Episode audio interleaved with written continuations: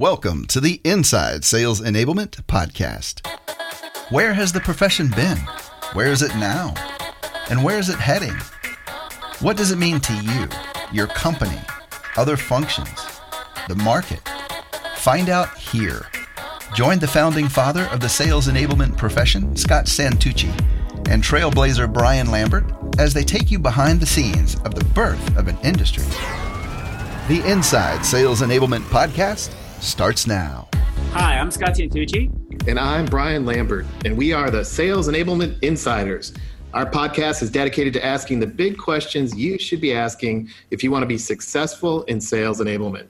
Specifically, we rethink, reframe, and revisit specific sales enablement principles, topics, and trends. And today, we're going to reframe. Specifically, we're going to reframe the approach to enabling headcount versus enabling productivity. In other words, saying it again, enabling to headcount versus enabling to productivity. And I know that may seem a bit intellectual. So, Scott, why don't you get us centered here with a story? sure. Uh, so, I don't know if this story is really going to help with the contrast between enabling to headcount or enabling to productivity, but we'll, we'll, we'll get there. But in, in terms of uh, you know how to think about this stuff. What I'd like to do is go back to 1869. And in 1869, George Roebling had this uh, idea of building a suspension bridge across the East River. It's now known as the Brooklyn Bridge. And it was the first steel wire suspension bridge of its kind. And in this day, this uh, gilded age, this uh, era of almost anything is possible, building you know trains cr- cross uh, cross country, telegraph, all of these explosion of innovations in in the um, uh, huge explosion of innovation and value during this uh, peak of the industrial revolution. Everybody was doing something new, and they went out to build this um, this Brooklyn Bridge. Now, unfortunately, during the construction of this bridge, they ran into unforeseen problems. And specifically, when they were laying down the base at the bottom of the Hudson River, uh, their, their first group of workers started to get sick. And at that point in time, they couldn't figure out what it was, so they just assumed it was the drinking habits at this point in time of the Irish. Is, these are all true stories, so I'm not uh, uh, I'm not being racist. These guys were super racist at, at, at, the time. So because they kept getting sick and, and stalling production, what did they do? They went and got another group of people, Germans. They um, that didn't work out, so they got another batch of people. Uh, recently freed slaves. Uh, that didn't work out. They got sick too. They said, "Hey, you know, uh, the the Chinese did a great job of building out uh, building out the railways Let's bring them in. They brought them in. It didn't work either. So, throwing all of this effort, all of this energy, time and time again, they just couldn't figure out what happened, what was happening, what was going on. And really, what what uh, what they ended up doing is doing some medical analysis to figure out what's going on. I mean, we've got to get this fixed so that we can get this bridge built. Um, there's a lot. There's a lot on the line. We said we're going to build the first steel suspension bridge in the world, and Dadgummit, we need to figure it out. Dag sure enough, What's that? Dag, Dag That's right. so uh, th- those are my 1869 words. Yeah, I like it. Um, Transported. Exactly. So really, what happened? What what what was going on? What was preventing all of these people perpetually to get sick? Well, it turns out what was happening is the people were being submerged to such a depth in the Hudson River that they were getting decompression sickness. What we now know as the bends, and anybody who's seen any any movie with scuba diving knows about the bends. It's it's ubiquitous everywhere. Well, they didn't know what it was because they've never had an experience where they had to put people under that uh, under the water at that depth before to where they could run into decompression sickness. So the mm. you know the, the moral of the story here is they thought it was one problem. They threw bodies in activity over and over and over again, getting more and more people sick and many many dying uh, from from this condition. When in reality, there was a much simpler approach that was safe that uh, wouldn't hurt anybody. and to build these decompression tanks, uh, uh, you know, along the way. So that's that's my framing story. There you go. And so, you know, this, this is interesting because in that story, you know, like you said, throwing bodies at it, one that's a bit obviously in, inhumane. So that that's obviously uh, part of the challenge, but it's also pretty expensive to constantly um, do that. And you know, you're, you're, you basically at some point, it sounds like in that construction process, realize that doing the same old thing over and over again isn't changing anything. And now, okay, at some point, there's a tipping point to say maybe there's a root cause, right? So, is that your point in, in telling that story with regard to um, sales enablement, Scott? What are you, what are you saying? Yes. So the reason that I'm uh, the reason I'm sharing that framing story for where we are today and the, the topic that we're going to get into further is point number one. This when, when, did that story take place? It took place during the, an industrial revolution when we were resetting and uh, trying incredibly new, bold things. Well, where are we today? We're doing the same thing. We're we're actually in the midst of a digital transformation. We're, we're going through the same kind of big changes that were going on in the 1860s, 1860s to 1890s, uh, as the same changes they went through today. So that's, well, that's one contrast. The so second, yeah, so stay in there real quick. So if, I don't like that. I don't like that uh, level of uh, life and death uh, change here, Scott. so, what would you say to that? I want to keep doing what I've always done. well, uh, you, you could do that, uh, or you could look at um, when adjusted for inflation, every single one of the robber barons are are more valuable than any of the super rich people that we know of today. Every single one of them. Uh, so the amount of explosive wealth and the explosive standard of living and the huge amount of lifting people out of poverty, all of the benefits that happened, all were results of these massive changes. And really, it comes back to you could look at it as the future is bleak, aka the you know industrial revolution. That's bad. It's sort of the uh, Frankenstein view uh, of yeah, the we're world. all going to work in nasty factories and get dirty. Right. Or um, we still, people in New York still revere that uh, Brooklyn Bridge that was started in 1869. It's it's that contrast. It's it's really depends on on how you look at it. And where would we be uh, as Americans, or where would we be uh, as Western cultures without railroads, without electricity? Um, some of the basic things that we take for without gas, without combustion engines. So that's that's where we are today. Where would we be without the internet? Where would we be without mobile phones? Where would we right. be without uh, what we're being able to do right now and record a podcast? This podcast would not be um, available. It's a it's a just think of all the millions of people listening right now. Yeah, millions, right? um, all right. So, what's your second point? So, I, I wanted to. Yeah.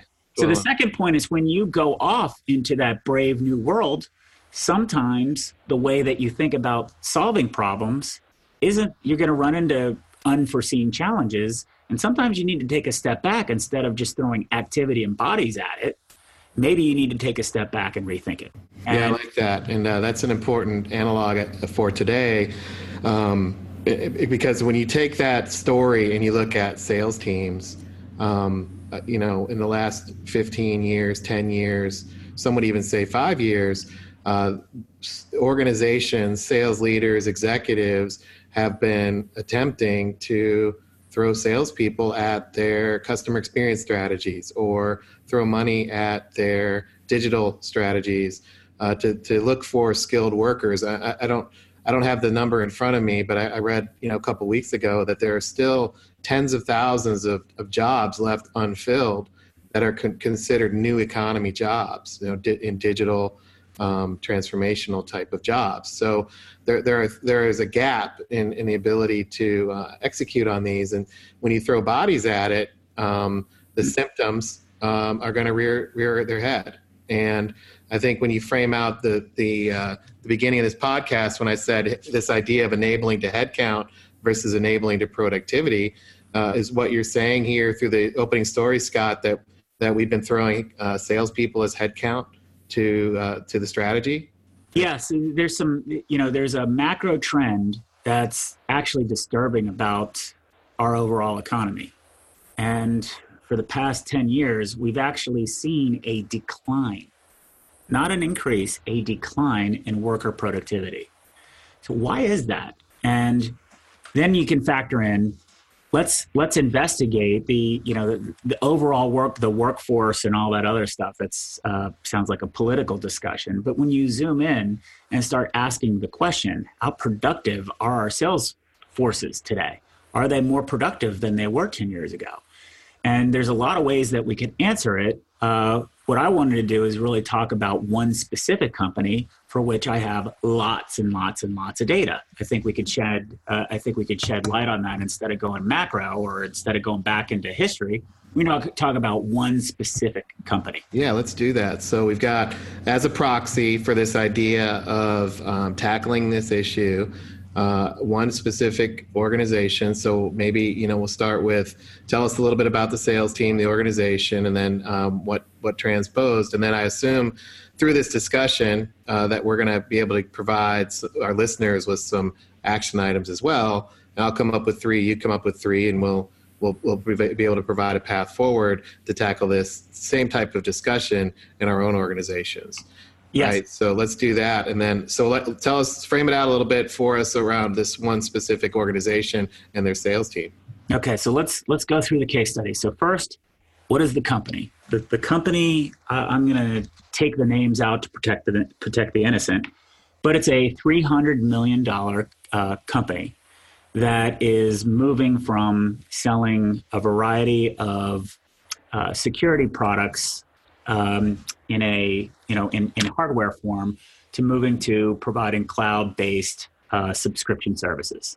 So that's that's basically what they were. So Not is a, that so? Let's do our first check. Is that indicative of a, in, uh, a shift in the, the revolution, right, from industrial to knowledge work? Is that a massive shift? Well, it is a it's a massive shift in terms of saying we're selling physical products, old economy, to new economy, digital economy, to a subscription based, you know, cloud based, cloud based business model. Yeah. A lot of companies are going through this shift. Some have gone through it earlier rather than later. So you know, everybody goes through it uh, through it differently, but it's a common factor.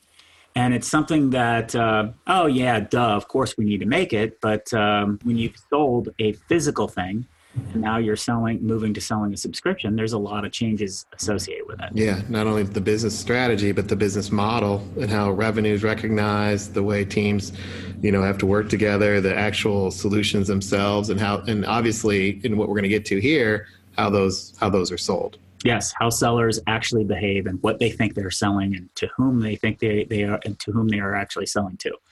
So the situation was so the, the year before i was involved the the company had done some analysis, and this is analysis that pretty much every every company does. And I'm oversimplifying it.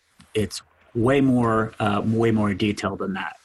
But like most companies, in order to come up with a compensation plan, you build a low end and a high end in terms of target, and you set a threshold level of your bookings per rep target. And the the reason that you do that is you do that to calculate different, um, you know, to, obviously to define the role uh, of a seller, but you also do it uh, to set the compensation thresholds.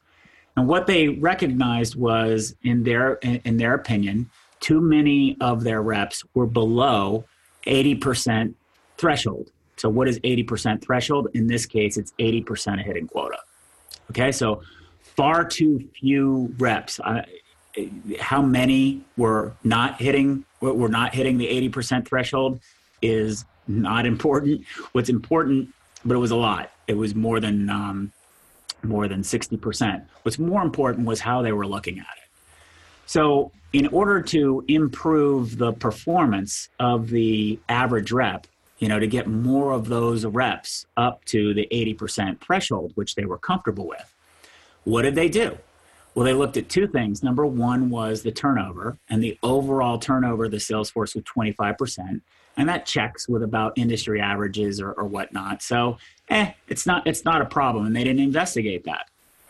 Uh, then what they did is they did the, the you know sort of the classic let's survey the sellers and see what they need let's talk to sales managers and see what they need they came up with a whole boatload of activities that that, that they needed to do and they spent uh, over 500000 out of pocket and then a whole bunch of other uh, energy and resource uh, to build that set of activities they rolled it out in the kickoff and you know what happened throughout that year well, throughout that year, not one single new rep hit the 80% target threshold. The, the, the, the, you might as well have not spent that money because literally nothing changed. Nothing. So obviously, uh, we're, we're the, this is where I enter the story, and the conversation is well, what more activities should we prescribe to the sellers? And my point was all right, look, if you did all that work, there should be a relationship between activity and performance, right? So we should probably figure out why that performance didn't happen. In other words, let's not throw more bodies at, you know, in the caissons. Let's actually investigate what happened. So, you know, that takes some doing, but um, by framing it out this way, it, I was able to, you know, persuade them to, you know, go through with our engagement.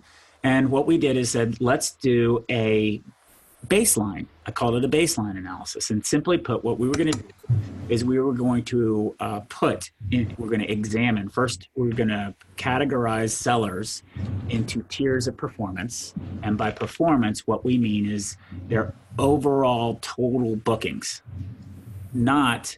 Um, not revenue per rep, but by but by bookings per individual so of course you know we had some hr rules and that you know that we had to follow to make sure it was blind and not and not that. And the, i think the biggest problem that we ran into brian is this company was so comfortable uh, tracking sales performance by quota and by product that we actually had to do a lot of um, um, data reengineering we'll call it to actually get out the contract value and part of the difficulty through this exercise was, guys, the, the, I only care about the level of activity the seller does in order to get a contract, because the contract is ultimately what all this effort is for, and this, the customer chooses to put in that contract what the terms are. So this is uh, one of those things, right? Sales is simple, uh, and then you like to say, you know, simple is hard. Yep and I like to say hard is doable, but you have to you have to do the work. Um, this is an interesting. So if I if I at the risk of, and I, am not I'm just going to give this an, an, example here to breathe some life into it. I had a call with like a sales enablement intern uh, two weeks ago, and, and, she was saying, "Hey, um, you know when when people go online and they you know you know want to attend our events, they put in their information, and we can't even cross reference that into our accounts." Um, and that's that's an example of of a, of a disconnect and from lead gen into you know an existing account view. Um, and there's those dis- types of disconnects are all over the place. And what you're bringing up here is an interesting you know potential disconnect that you're tackling on the front end which is sales drives bookings and there's activities related to bookings. So what type of questions did you get on that and why was that hard who, who is that hard for well, it was hard for the sales operations team because the sales operations team has worked out uh, how to report to the CFO, and the CFO was interested in product sales because the company is interested in driving product sales, not services sales. So, what you know, since we that's all we care about, why would you look at things differently? And I said, I don't know. I, I, just want to figure out what effort is required to sell a contract. Who knows? Maybe some salespeople are selling services along with the products because they think the selling those services helps sell those products. So if they if you took that away, maybe they'd have a harder time selling it. I don't know. I just know that there's a level of effort required to get a contract. And I want to start with measuring that, which means I'd like to have this kind of data, please. and you know, back and forth, that back and forth. cross-reference into products at all. Right.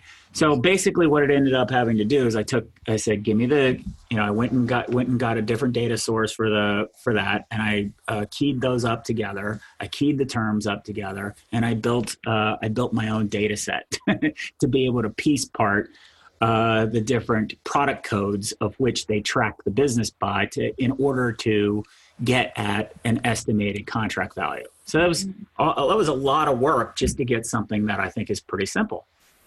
Um, and the reasoning behind it is also simple, and it's one of the reasons why the VP uh, of Sales and Operations signed off on on this engagement. So that was the first thing. So once you get that data and it's really clean and you know what it is and you can match it to different uh, sales channels and of course you eliminate revenue from you know different sources. So you're comparing apples to apples. And people agree. yeah and people agree. Uh, now that now that you have clean data you can do some really simple powerful analysis. And here's what we found. Uh, we took the sellers and uh, grouped them into um, quintiles. So think about that as 20, you know, 20% chunks. I'm a huge fan of the 80 20 rule. And we also took, once we got that data and we got permission to find who the who the actual top reps were, we were able to cross reference um, their dollar values versus you know customer spend. And here's what we found: we found that uh, the top 20% of their reps were generating $4.4 million. Uh, their capacity rep, the, the, the average, the, the target at 100% is 1 million. So the 80% target is obviously $800,000. So these people were 4x or 440%, 440% higher performers than, than the baseline. These, uh, these reps represented 74% of the company's bookings. Uh, no one knew that. And I took that list of those top performers and I had uh, different people, different leaders react to it, like w- without saying that these were top performers. Oh, those guys complain all the time. Are you, are you finding that they're, they're not performing? And none of these, So- none of these, none of these leaders, Brian, none of these people who average 4.4 million, none of them came up as top performers because they were maybe 101 to 90% of their quotas. Because these guys have been stuffed with massive quotas. And they're complaining a lot. So, Yeah. but, right. but- so oh, like, by the way, they, they had the bends. But anyway, we'll come Right. back to that, I'm sure. But so, Just- just get your job done. yeah, shut Uh, up and sell. get your number. Get your you- number. You know, we've set your, you you know, we set your quotas at what we set your quotas are, but we're going to compare everybody to whether they're hitting their quota rather than what their total bookings are. But this is an this is an interesting point. So I'm going to play devil's advocate as I sometimes do on these. Well, gee whiz, Scott, you're not telling us anything we don't already know. 80-20 is applicable. We know that 20% of our sellers do all this. So, you know, not a big shock. And oh by the you know oh by the way, they, they complain a lot. So what's your point? Well, okay. If if you know this already, have you done the analysis uh, for it?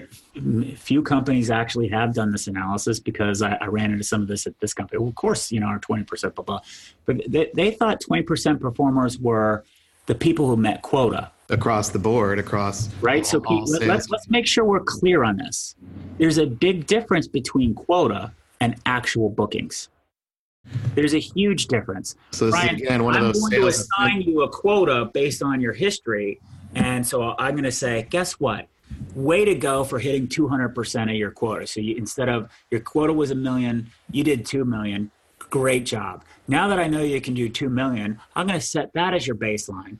I'm going to give you a little bit of a raise. So congratulations. Um, and then now we've reset your your quota, and that's how it works. Now Right. maybe it's not that extreme, right? But that's how it works. That's and how it so happened what- to me. Congratulations on having an awesome year. Here's another 10%, 20% for next year. Exactly, and then maybe a three percent raise, Yeah. right? So you- Yeah. the, the company makes lots of money off of the top performers, and then what happens then is because everybody's focused on hitting the number, the number is based on the quota. So Mm-hmm. we we concentrate more on whether you're at quota than what your actual bookings are relative to, to other people. Which in, in, in what you're saying is about is, is that a better sign of productivity? Well, what I'm saying is at the end of the day, if you're trying to drive bookings, you should know where your bookings are coming from. Yep. And an individual sales manager knows, you know, who to lean on and who not to lean on if you're looking at the aggregate. Uh, but when you're overly focused on quota obtainment as as your driving force, you tend to lose sight of the human beings. You know, those few human beings who've been there all along, just constantly performing. And how many how many reps did that equate to? So, uh, well, there's about 16 reps. So we got so, uh, you know, about the time of the analysis, here's the other point of the analysis that I want to share um, before we get into, you know, bringing all these people together. So, what we what we found was, um, you know, in terms of the analysis, we looked at the number of contracts these uh, each of the each of the sellers did. What's the value of those contracts? Sort of the types of contracts. Were they you know renewals upsells different classes we, we came up with different classes of cross sell um, the effort per contract like was this getting this really really really hard or was it easy uh, so we got uh, you know we got some of that through some, you know some interviews and the like so we had a very rich uh, viewpoint of you know the effort and value uh, and, context of these different contracts the second thing that we looked at was i couldn't resist uh, examining the turnover question. Now that I have a viewpoint, oh, by the way, in terms of frame of reference, the top tier was 4.4 million. Tier number two, you know the the tier you know tier two performers, uh, 1.76 million. Tier three, you know the middle of the curve, uh, 80 you know 0.86 million. Per rep. Or you know the you know the the, the quartile you know uh, quintile number four 0.27 million it's 0.27 and tier five the the bottom 20% their average contribution was 0.03 million literally 0.03 per rep per rep yep 0.03 million that is um I mean, so you know what? We need we need training for that .03. Well, uh, you know just what kidding, what um, there are a lot of quick quick prescriptions. So the other analysis that we did before we say let's but let's not get into prescriptions yet. Let's keep making sure we understand what our situation is. The other thing that we did is we looked at the 20%, 25% turnover. So let's, you know, let's say who's, who's the we looking at this again? So me, who's around the table? Me, me, me. I I looked at this. Okay. I am giving this uh, this readout to the to, to my clients, and the we that this is this readout is for is for the CEO, the CFO, the head of sales operations, the head of sales enablement, and the VP of uh, the VP of sales and the VP of product. All all these part groups. That's helpful. Thanks. You're welcome. So the other thing that uh, you know we talked through, uh, I did the analysis for, I shared with them was I was curious about the 25% turnover that you weren't looking into, but of that 25% turnover, you know those um, you know 50 plus uh, 50 plus people who were who turned over from from the year before. Well, what was interesting is 80% of those turnover reps were, were either tier one or tier two performers. So if you average, nice. if you average the tier one and tier uh, tier two performer into, we call it a, you know, called it a productive rep, you know, in, in finger quotes. For every one of those you lost, you needed to replace, you know, based on what their average new hire uh, to, to perform was in that year, 10 new reps. 10 new reps. Yeah. And I think this is another one of those, well, no kidding, you know, the consultants tell us this all the time. And to your point, but have you done the analysis for your organization? Yeah. So these, these are universal truths. And, you know, I've seen it in many a marketing message and webinar about the cost of losing top performers. And it's like, well, duh. But have you done the analysis? And then is everybody on the same page? Because again, it's a well duh for very smart people here, a bunch of VPs, but they're not wanting to look at the turnover. I, I think that the point there is it's not about whether you understand it or not. It's whether or not that's been brought to the attention of all the decision makers. I think one of the key problems that uh, folks in our space do is we we hear something on a webinar and we assume that knowledge is ubiquitous uh, everywhere. And then we can, just, we can just uh, declare it. Right. It is. So yeah, we need to model our top. Here's here's one. Right. So using buzzword bingo here, um, we need to model our top performers because we got to focus on the 80-20 and we got to keep those uh, that are high performers productive. So there you go, Scott. That's the answer. Okay. That's so all you're doing. Maybe that that might be what I'm doing. Uh, I think the, the the the question would be how you do it, and are you getting buy-in, and are you looking at all the right data? And I'm telling you, it be it, this analysis. I've done this type of analysis for a long time. It's never been harder because companies collect so much data, and people are so insistent that other data gets factored in into the analysis. So what it does is divert the focus uh, uh of the attention and there's a lack of a uh, you know like i've been doing here a little bit of this well let's go fix it right now and not really understand what what all these symptoms equal you know which is the bends right, right. what's the root cause here? And let's make sure we understand it in totality uh, instead of jump into prescription. The, the other point of this analysis is um, every one of the people every one of the executives involved in this company were really smart people. They didn't do this analysis. Uh, lots of companies don't actually perform the analysis. And that's why you get so many different massive programs to, you know, one size fits all the Salesforce.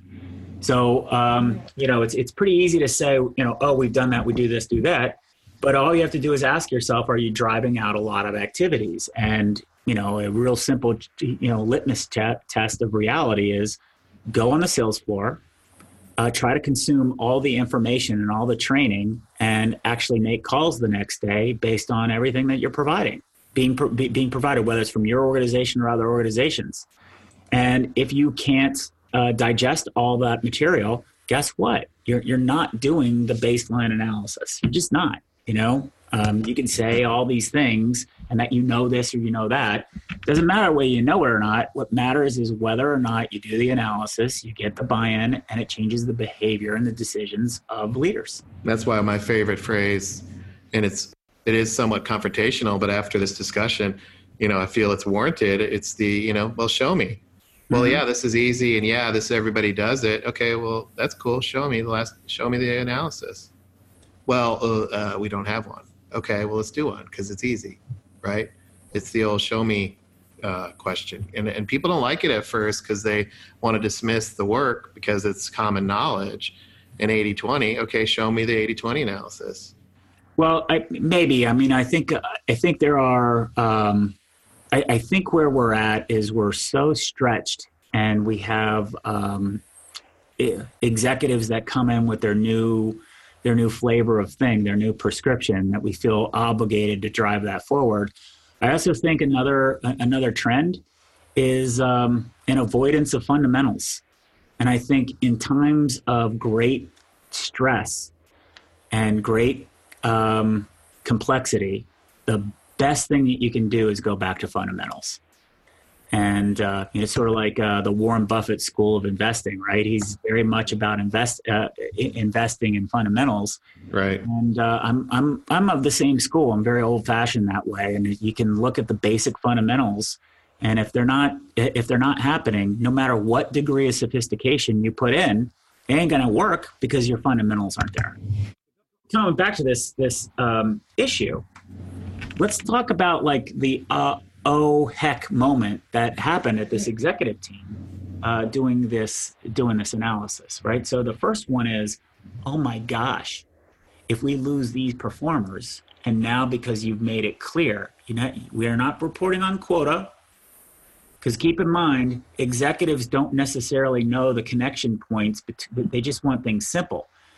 Show me bookings. Show me impact. Quota is a different thing altogether. So it's this aberration that's um, that's different. I'm not saying it's not important. I'm saying to executive leaders, it adds another level of abstraction. It's like on the radar, it's one of those ghost blips. You're not quite sure what it is. Right. Yeah. So yeah. Um, when you just strip all that away and say, where's our money coming from? And doing that kind of accounting to recognize that um, you're taking an average of four point, you know, the 4.1 million and the 1.76, you know, contributors averaging it together. And that's where 80% of your attrition's happening you got to do something about it. Yeah, because I'm thinking, okay, if we don't know this, um, I'm going to put myself in that organization and try to have some, you know, uh, try, try to think about this and what, what the downstream impact of not knowing this is. You know, uh, if I'm a if I'm a high, high performer in that top quintile, I'm going to say things like because he said they were complaining. I'm probably going to say stuff like, "This is getting harder. Um, I don't understand why I got to go to this training. This isn't for me." By the way, I've been asking for this other stuff that nobody's given me. I'm having to build stuff. I'm, you know, these these quote unquote complaints. Yep. So that's probably what's going to happen. And then also the, you know, the the flip side of that is, you know, and you and I have talked a lot about this. You end up with a lowest common denominator approach, one size fits all that um, you know believe you're going to move the middle of the bell-shaped curve up. Yeah. That's quite a gap. Yes, and, and you know we uh, this middle of the curve. Uh, you know we've heard a lot of that uh, that talk around sales coaching. We'll we'll attack uh, not attack or or discuss sales coaching later. I'm talking about simply the decisions that are made, you know, in the benefit of, of the overall sales force. So we, we took this sample and we took the top 20%, actually less than, th- than the top 20%, but we found um, 16 reps out of the pool of the top 1%, just 16. And those 16 reps uh, represented you know, 70% is so that you know you can you can do the math here about how much uh, they they generated a lion share of this company's bookings, and First of all, no one in management recognized these people as top performers. That's number one. Uh, number two is I'd interviewed a few, and I knew um, in a, in my sample set, um, many were actively looking. And the company's sales kickoff meeting was coming up, and I, I made a case. Why don't we take these um, this group of top performers and create our own separate track for them at the sales kickoff meeting. And let's call it our Top Gun, you know, program, like just like the movie. And we'll make it exclusive. Only these people are invited, and they just won't participate in all the general sessions. And that was really hard. That was a really hard sell to sell to the CEO. Um, like, but they need to know all these things. And I said, why do they need to know all these things? These guys are performing better than what you expect. I bet my guess is we're going to learn more from them than they can learn in our general session. Yeah, so if I put my sales enablement hat on here, I'm going to jump into that one now. So we've got this external consultant telling our CEO we're going to run a Top Gun program, and our, our CEO is not exactly convinced, and I assume you're going to convince him.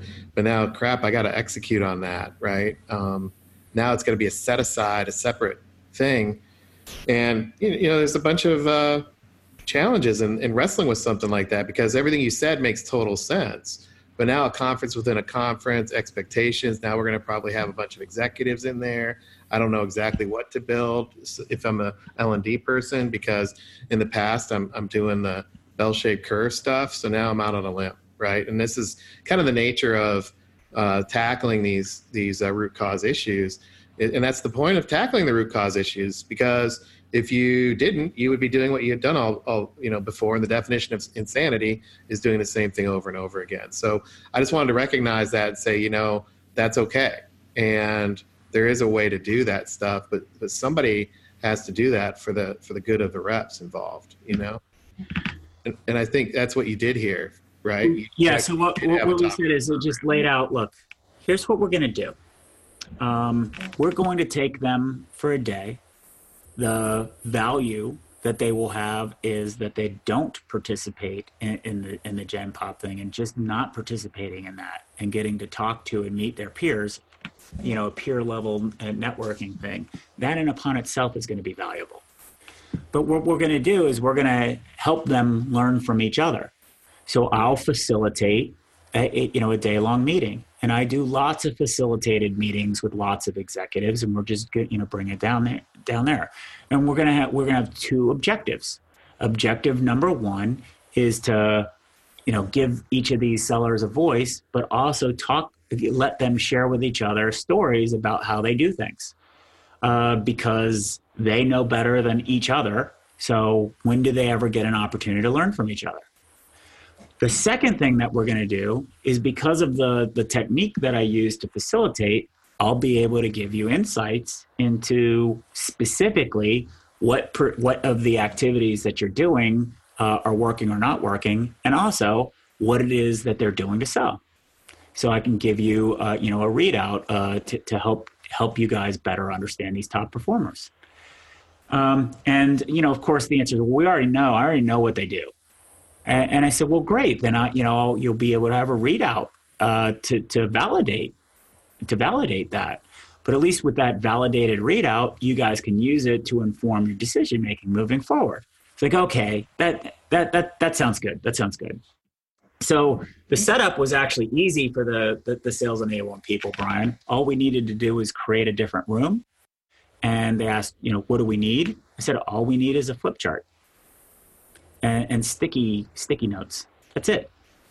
And how we set up the agenda was there, there's two, you know two parts to the day. So the first half of the day was open-ended questions, and there's a reason behind all this. And there's there's scientific and um, you know discovery you know type type reasons behind it, but really the goal is uh, what you want to do is you want to get them talking. So you want to ask open-ended as many open-ended questions as possible because we don't i don't want myself to be putting words in their mouths. I want to hear how they describe the situation. I'm trying to get from them uh, the description of what's the poison in the room you know there are canaries in a coal mine if you will how do, how do we how do we unpack it so the first part of the day i always do this and actually every sales team loves this the first part of the day is i have each individual go around the room and I ask the, I ask three questions. The first question is, what do you sell?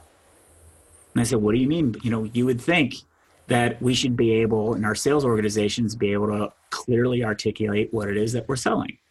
What do you sell? I'm telling you, the top reps struggle answering that question. Um, and they either think out loud or say, well, you know what I mean. And of course, the other reps go, yeah, yeah, we know what you mean. But it really comes down to um, either they're selling themselves, AKA as a problem solver, uh, or they're solving problems. Uh, right. But all of it is in service of a customer.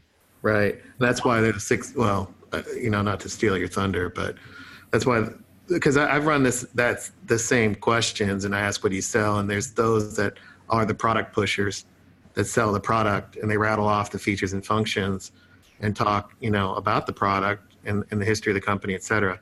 So those folks are not in the room here. Correct. So the next question. The first one is what do you sell? Who do you sell to? And then I, you know, of course, everybody wants more context. People are very uncomfortable with having the wrong answer. It's like, this isn't about having the right or wrong answer. I want to know from you what you think. And um, basically, in this case, uh, the answer was, I sell to anybody and everybody. I said, well, help me understand that more. I can't go to your CEO and say they're selling to everybody, right? You're not selling to the entire phone book. Who, who, who are you selling to? And basically, what, what they what they articulated is because of the business problem that these guys were concentrating on focusing on, which by the way wasn't in any of the messaging, uh, it was in some of the product messaging, you know, sort of buried in their um, in the description of their grid strategy. These sellers were selling sort of the business version of that, but nowhere in between did I have any connection to this. So luckily, I'd done my homework. So they were selling this um, this concept of um, a more holistic view of solving security problems. And unfortunately, there is no one owner of that. So what they have to do is they have to bring security people and they have to bring networking people together to help them see that they're both at risk by both of them blaming the other group rather than saying hey we have we have a gap. And then they have to go and find an executive sponsor who's willing to tackle it because in each function they're not willing to tackle it. That's not my problem. That's not our remit. That's the other group's problem. And back and forth back and forth back and forth so what these uh, folks need to do when they say sell to everybody they're talking about gaining buy-in creating consensus getting people to agree reducing the friction um, bringing some thoughts on hey there are approaches on how to address it that kind of stuff. That's that's more what they're what they're doing.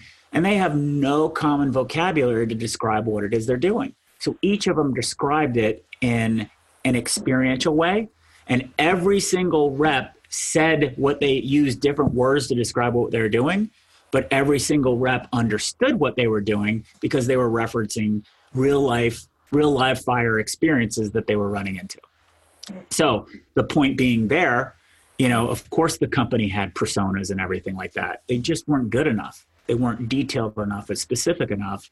They had to navigate a whole bunch of different stakeholders. So this is point number two.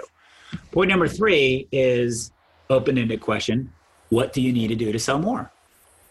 And it's open-ended. So we heard a lot of comments around this order entry system that this company had rolled out uh, as part of a price uh, optimization strategy. And what it did is it made doing quotes so complicated for these guys that it would literally take them two days um, to get a get a price quote to a client. And uh, the other difficulty that they ran into was every single one of these people included services in terms of their proposals, and their viewpoint was if our if our customers don't use our products and services they're not going to buy the next batch from us. And the next batch is way easier to sell than the first one so we might as well get the get the professional services in. The difficulty is they want to sell combinations of professional services strategy services and training services but since each one of those people were separate p&l's they were competing against each other for that slice of the pie so what many of these com- many of these sellers were doing were they built their own network of of people outside the company to provide those services, which is ridiculous. But that's that's basically what what Yeah, these I've guys seen, I've were seen doing. that before too. Yep. Then another one is I've seen a whole new uh, shadow function uh, crop up around like uh, solution architecture, and and the, the people don't even have that kind of title, but they can build a uh, a visualization, like uh, and it's not sanctioned by the company, and it's like this underground movement to build stuff. I've seen that too. It's crazy. Yep. So so that was the first part of the day is uh, really sort of level set. You know, where are we? And the second part of the day was, hey, for us, just this this this group of top performers, let's see if we can't create our own little.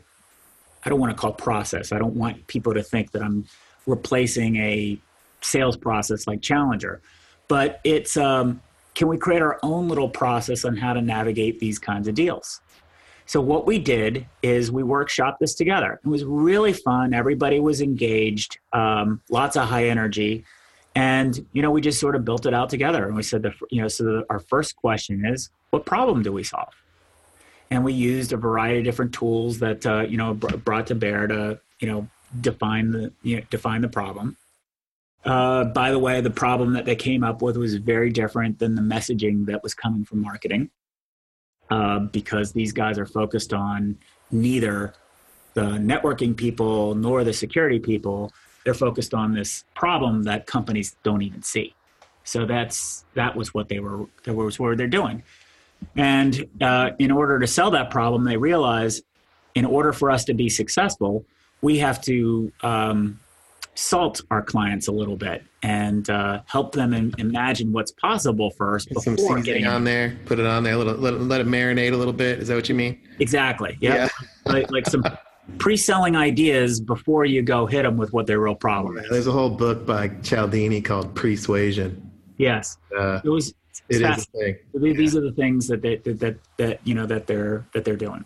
Yeah. Then- Then the next thing is okay. So, what problem do you solve? Then the next question is who gets fired if that problem doesn't get solved. So what we wanted to do is tease out who the wallet owner is, who our who our who our target was, and then we mapped out sort of like um, uh, if you were to imagine the Wire, if you watched uh, you know the Wire on uh, on um, HBO it's sort of plotting out sort of the crime syndicate family. And we you know we're, we're trying to use terms like that so it, you know, people are fun and engaged in being creative. And guess what? We plotted out that there are many many many stakeholders i think we came up with uh, 15 minimum stakeholders that they needed to get uh, they needed to get buy-in from Well, you know, well, duh, Scott, that matches the research too that says there's 14.2 people that are involved in a buying decision.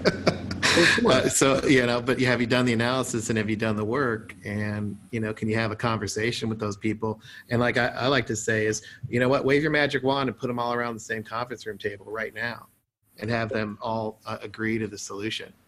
Well, also too, there's a difference between a number, an average number, and then there is a difference between actually listing out specifically who those are. And then also, in the case of these are sellers trying to problem solve, it's not just some abstract metric.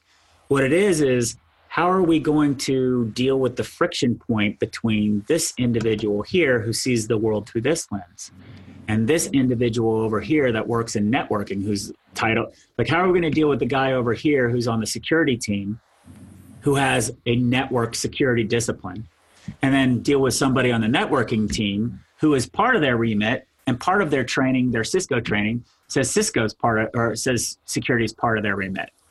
How do you handle that? Yeah, and I think And- that's that's what Gartner means by buyer enablement. But I don't think people are quite tracking to that. Is if you put the 14 people around a table and get them to agree on something, they all each have their own siloed view uh, from their their uh, experience, but also their own perspective and kind of a, a hidden. Um, I would ask you for the 16 people, did they have a skill in bringing those folks together? And all of them did so this and they didn't realize it. And because they don't have any vocabulary so what's really frustrating to them at this point is they know they're not going to be able to talk about these issues outside of those walls. They're, they've never been given none of them had ever recognized that other were top performers. Every one of them said the things that they were doing they thought they were breaking rules and that they were um, you know kind of being shady.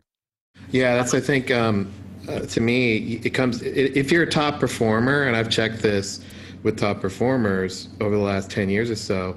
I said, have you had to come to a point in your in your career where you had to to to basically say, I'm out, I'm I'm done with this, or I have to do it in spite of my company? And everybody who's stuck around has said, literally, I'm doing it in spite of my company or where I'm at. And they're not they're not being jerks about it. It's that they they, they realize that they have to go rogue, be successful, and that's sad to me. that sucks, right? Well, it, it's very sad too when you know we are talking about Gartner or CEB. What happens when Challenger gets misapplied? So one of the um, lone wolf reps are reps that um, many companies want to stomp out. yeah, Well, if you mislabel a lone wolf rep, because many of these people would be perceived as lone wolves, I got to tell you, none of them had a negative attitude about the company. They were actually so hyper positive about the company. They were frustrated the company was doing things to get in their way of servicing their customers. because they want to sell more and they know they can. Well, I think that I I think the issue here is, and that that's sort of a, a mis, misnomer. And I'm I'm not trying to correct you, Brian. I'm sort of trying to deal with this overall opinion uh, outside of the sales organization that salespeople are coin operated. The driving force for these people wasn't, at least in this group, right? Every group is different. In this group, none of them, their driving force was to sell more all of them's driving force was to solve problems for their customers. They know that if they solve problems for their customers, they're going to be rewarded financially later. Yeah, I love it. The, the frustration isn't so much about making money. They all know they can go get another job and make more money or make money.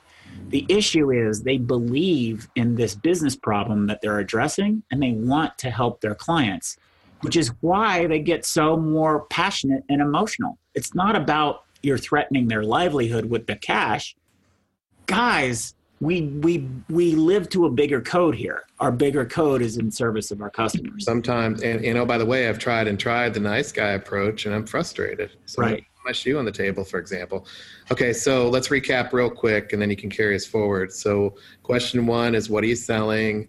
Question two, who do you sell to? And the who is the the folks in the network. Three, what do you need to do to sell more? Uh, four is uh, what's going to get people fired yeah. No. So that's five. Uh, so that's that's number five. Well, actually, I, I prefer two sets of three. Right. Set number one is the first three for let's baseline. Let's let's understand who we are as as the sales as the top sellers. Then we get into let's problem solve. So question number one of let's problem solve is what's the problem? Question number two is who gets fired if that problem doesn't get solved? And of course, we can nitpick the words to be, you know, what goal do they have? Like, we're not talking about messaging. We're just trying to find the simplest way to get to the answer quickly. Yeah. And I've used the who gets fired, and it does net it out to those that are accountable, right? Which I like because you're going to have to get 15 accountable people to solve this quote unquote problem. They got to own it. Right. You got to figure out who's who's motivated to drive it, and then how can you um, empower that. So we gave, and I give this, um, I give that map, you know, that map of the adult wallet owner is is a term I, you know, I like to use that's popular with uh, with with reps, and then um, all of the impacted stakeholders like to call that an agreement network. And what's interesting is there's common patterns about how a, an agreement network works itself out. And by sharing that with other reps, like, yeah, you know, that, that is going to make our job a lot easier but even having that conversation the terms they just they just going to get way too much pushback inside their companies. So they don't they don't bother bringing it up and just you know they didn't even know who to talk to because they didn't even know these guys were top reps. And then so the last question so it's um, what problem do you solve? Who gets fired if they, they solve that problem? And the next question is how do you help? How do you help them be successful and that really gets at to what's the message how do we bring um, the collection of our capabilities together all, all that stuff. So you know walking through that this group was you know really energized. You know they wanted to keep the ball forward you know uh, moving forward. Um, and what you can do is you can actually start modeling out. You can sort of say all right well let's build a pilot uh, project off of this team so off of this engagement you can do a pilot project and say, let's keep this this group working together. Let's help say, based on what you guys put together, are these the terms that you guys used? And if not, what words would you guys use to describe it? So kind of, that's sort of like step number one is how do we codify what we learned? Step number two then is okay, is this thing that we learned, is this a repeatable process? Like, are we all following the same approach? And then how do we teach the folks in enablement and other folks to teach it to the um, tier two, tier three, tier four uh, reps? How do we bottle it out? And then how do we assign different people to work on that? So those those are those are ways that you can take the lessons learned uh, from those top reps. Uh, it's unrealistic to think that you're just going to go take that information, model it out, and drive training for everybody because it just doesn't work that way. Yeah. Yeah, I, I agree. And the um, the idea of um, you know in this case replicating top performers, um, there, there's a lot to that.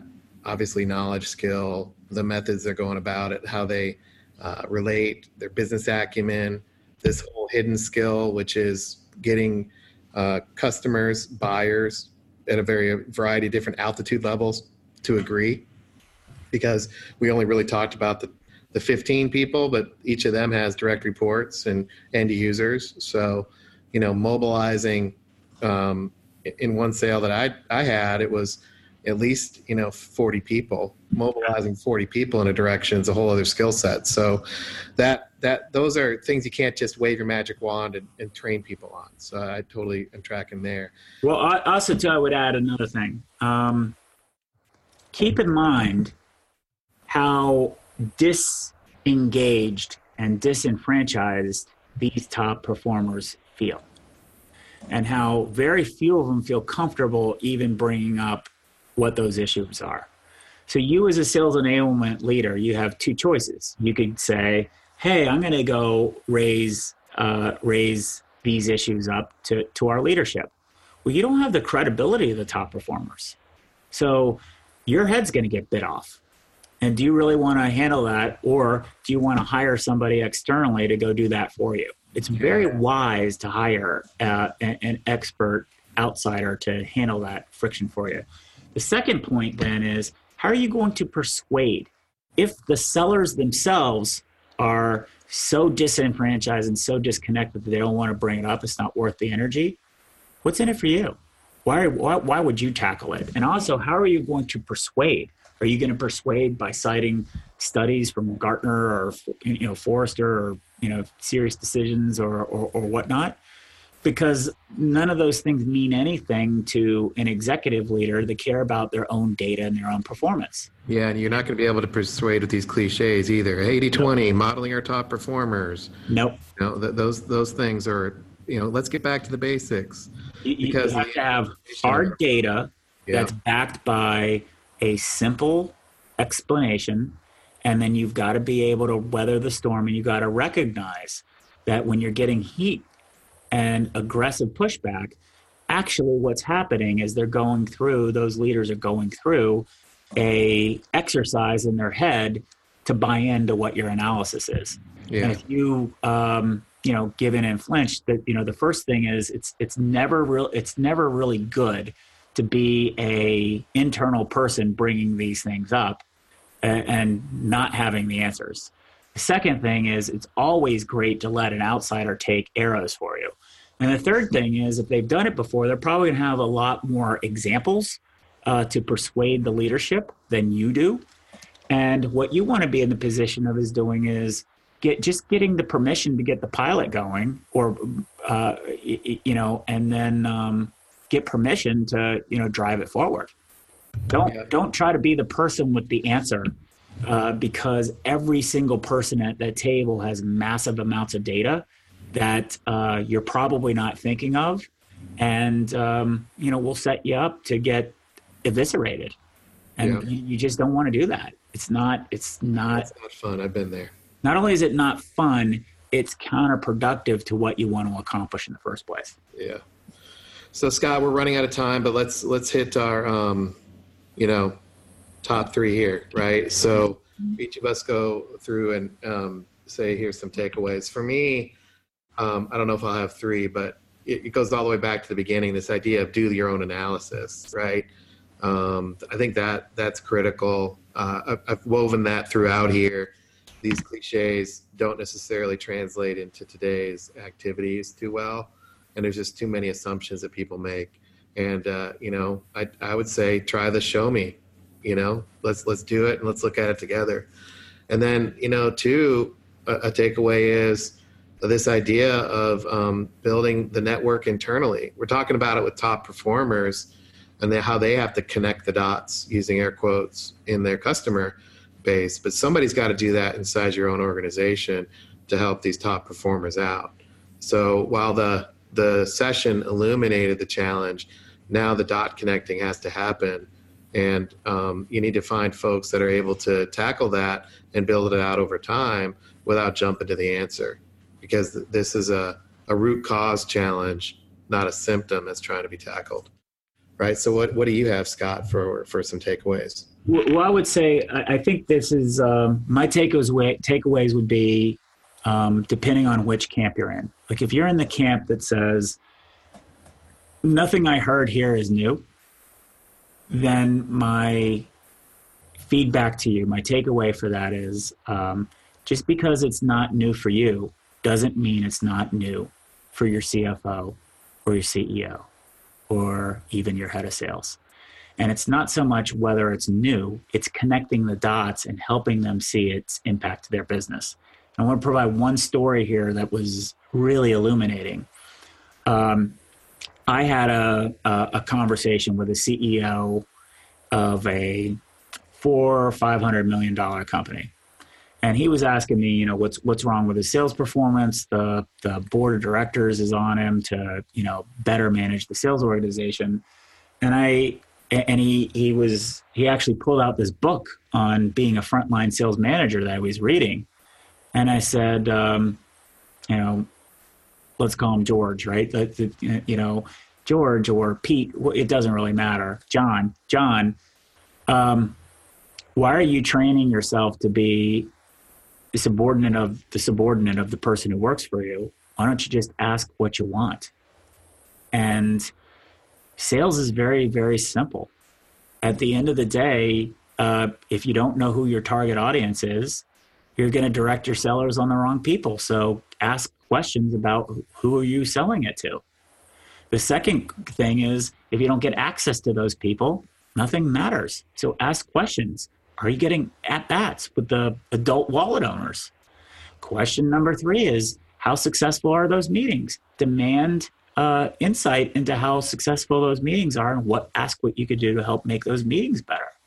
Question number three is Do you have a shared vision of mm-hmm. success? The ideas that your company has are all in your company's vocabulary and your words and about your products. Do your customers speak like that? Do they have the, the tools to turn your ideas into a project plan? What are, we, what are you guys doing to help them do that in order to just enable them to buy from you? And the last one is, you know, how effective are your business cases? And that CEO took eight pages of notes and said, No one's made sales more clear to me all of, all of the, the, the sellers that I and my team are giving me tons of jargon. I don't understand what they're talking about.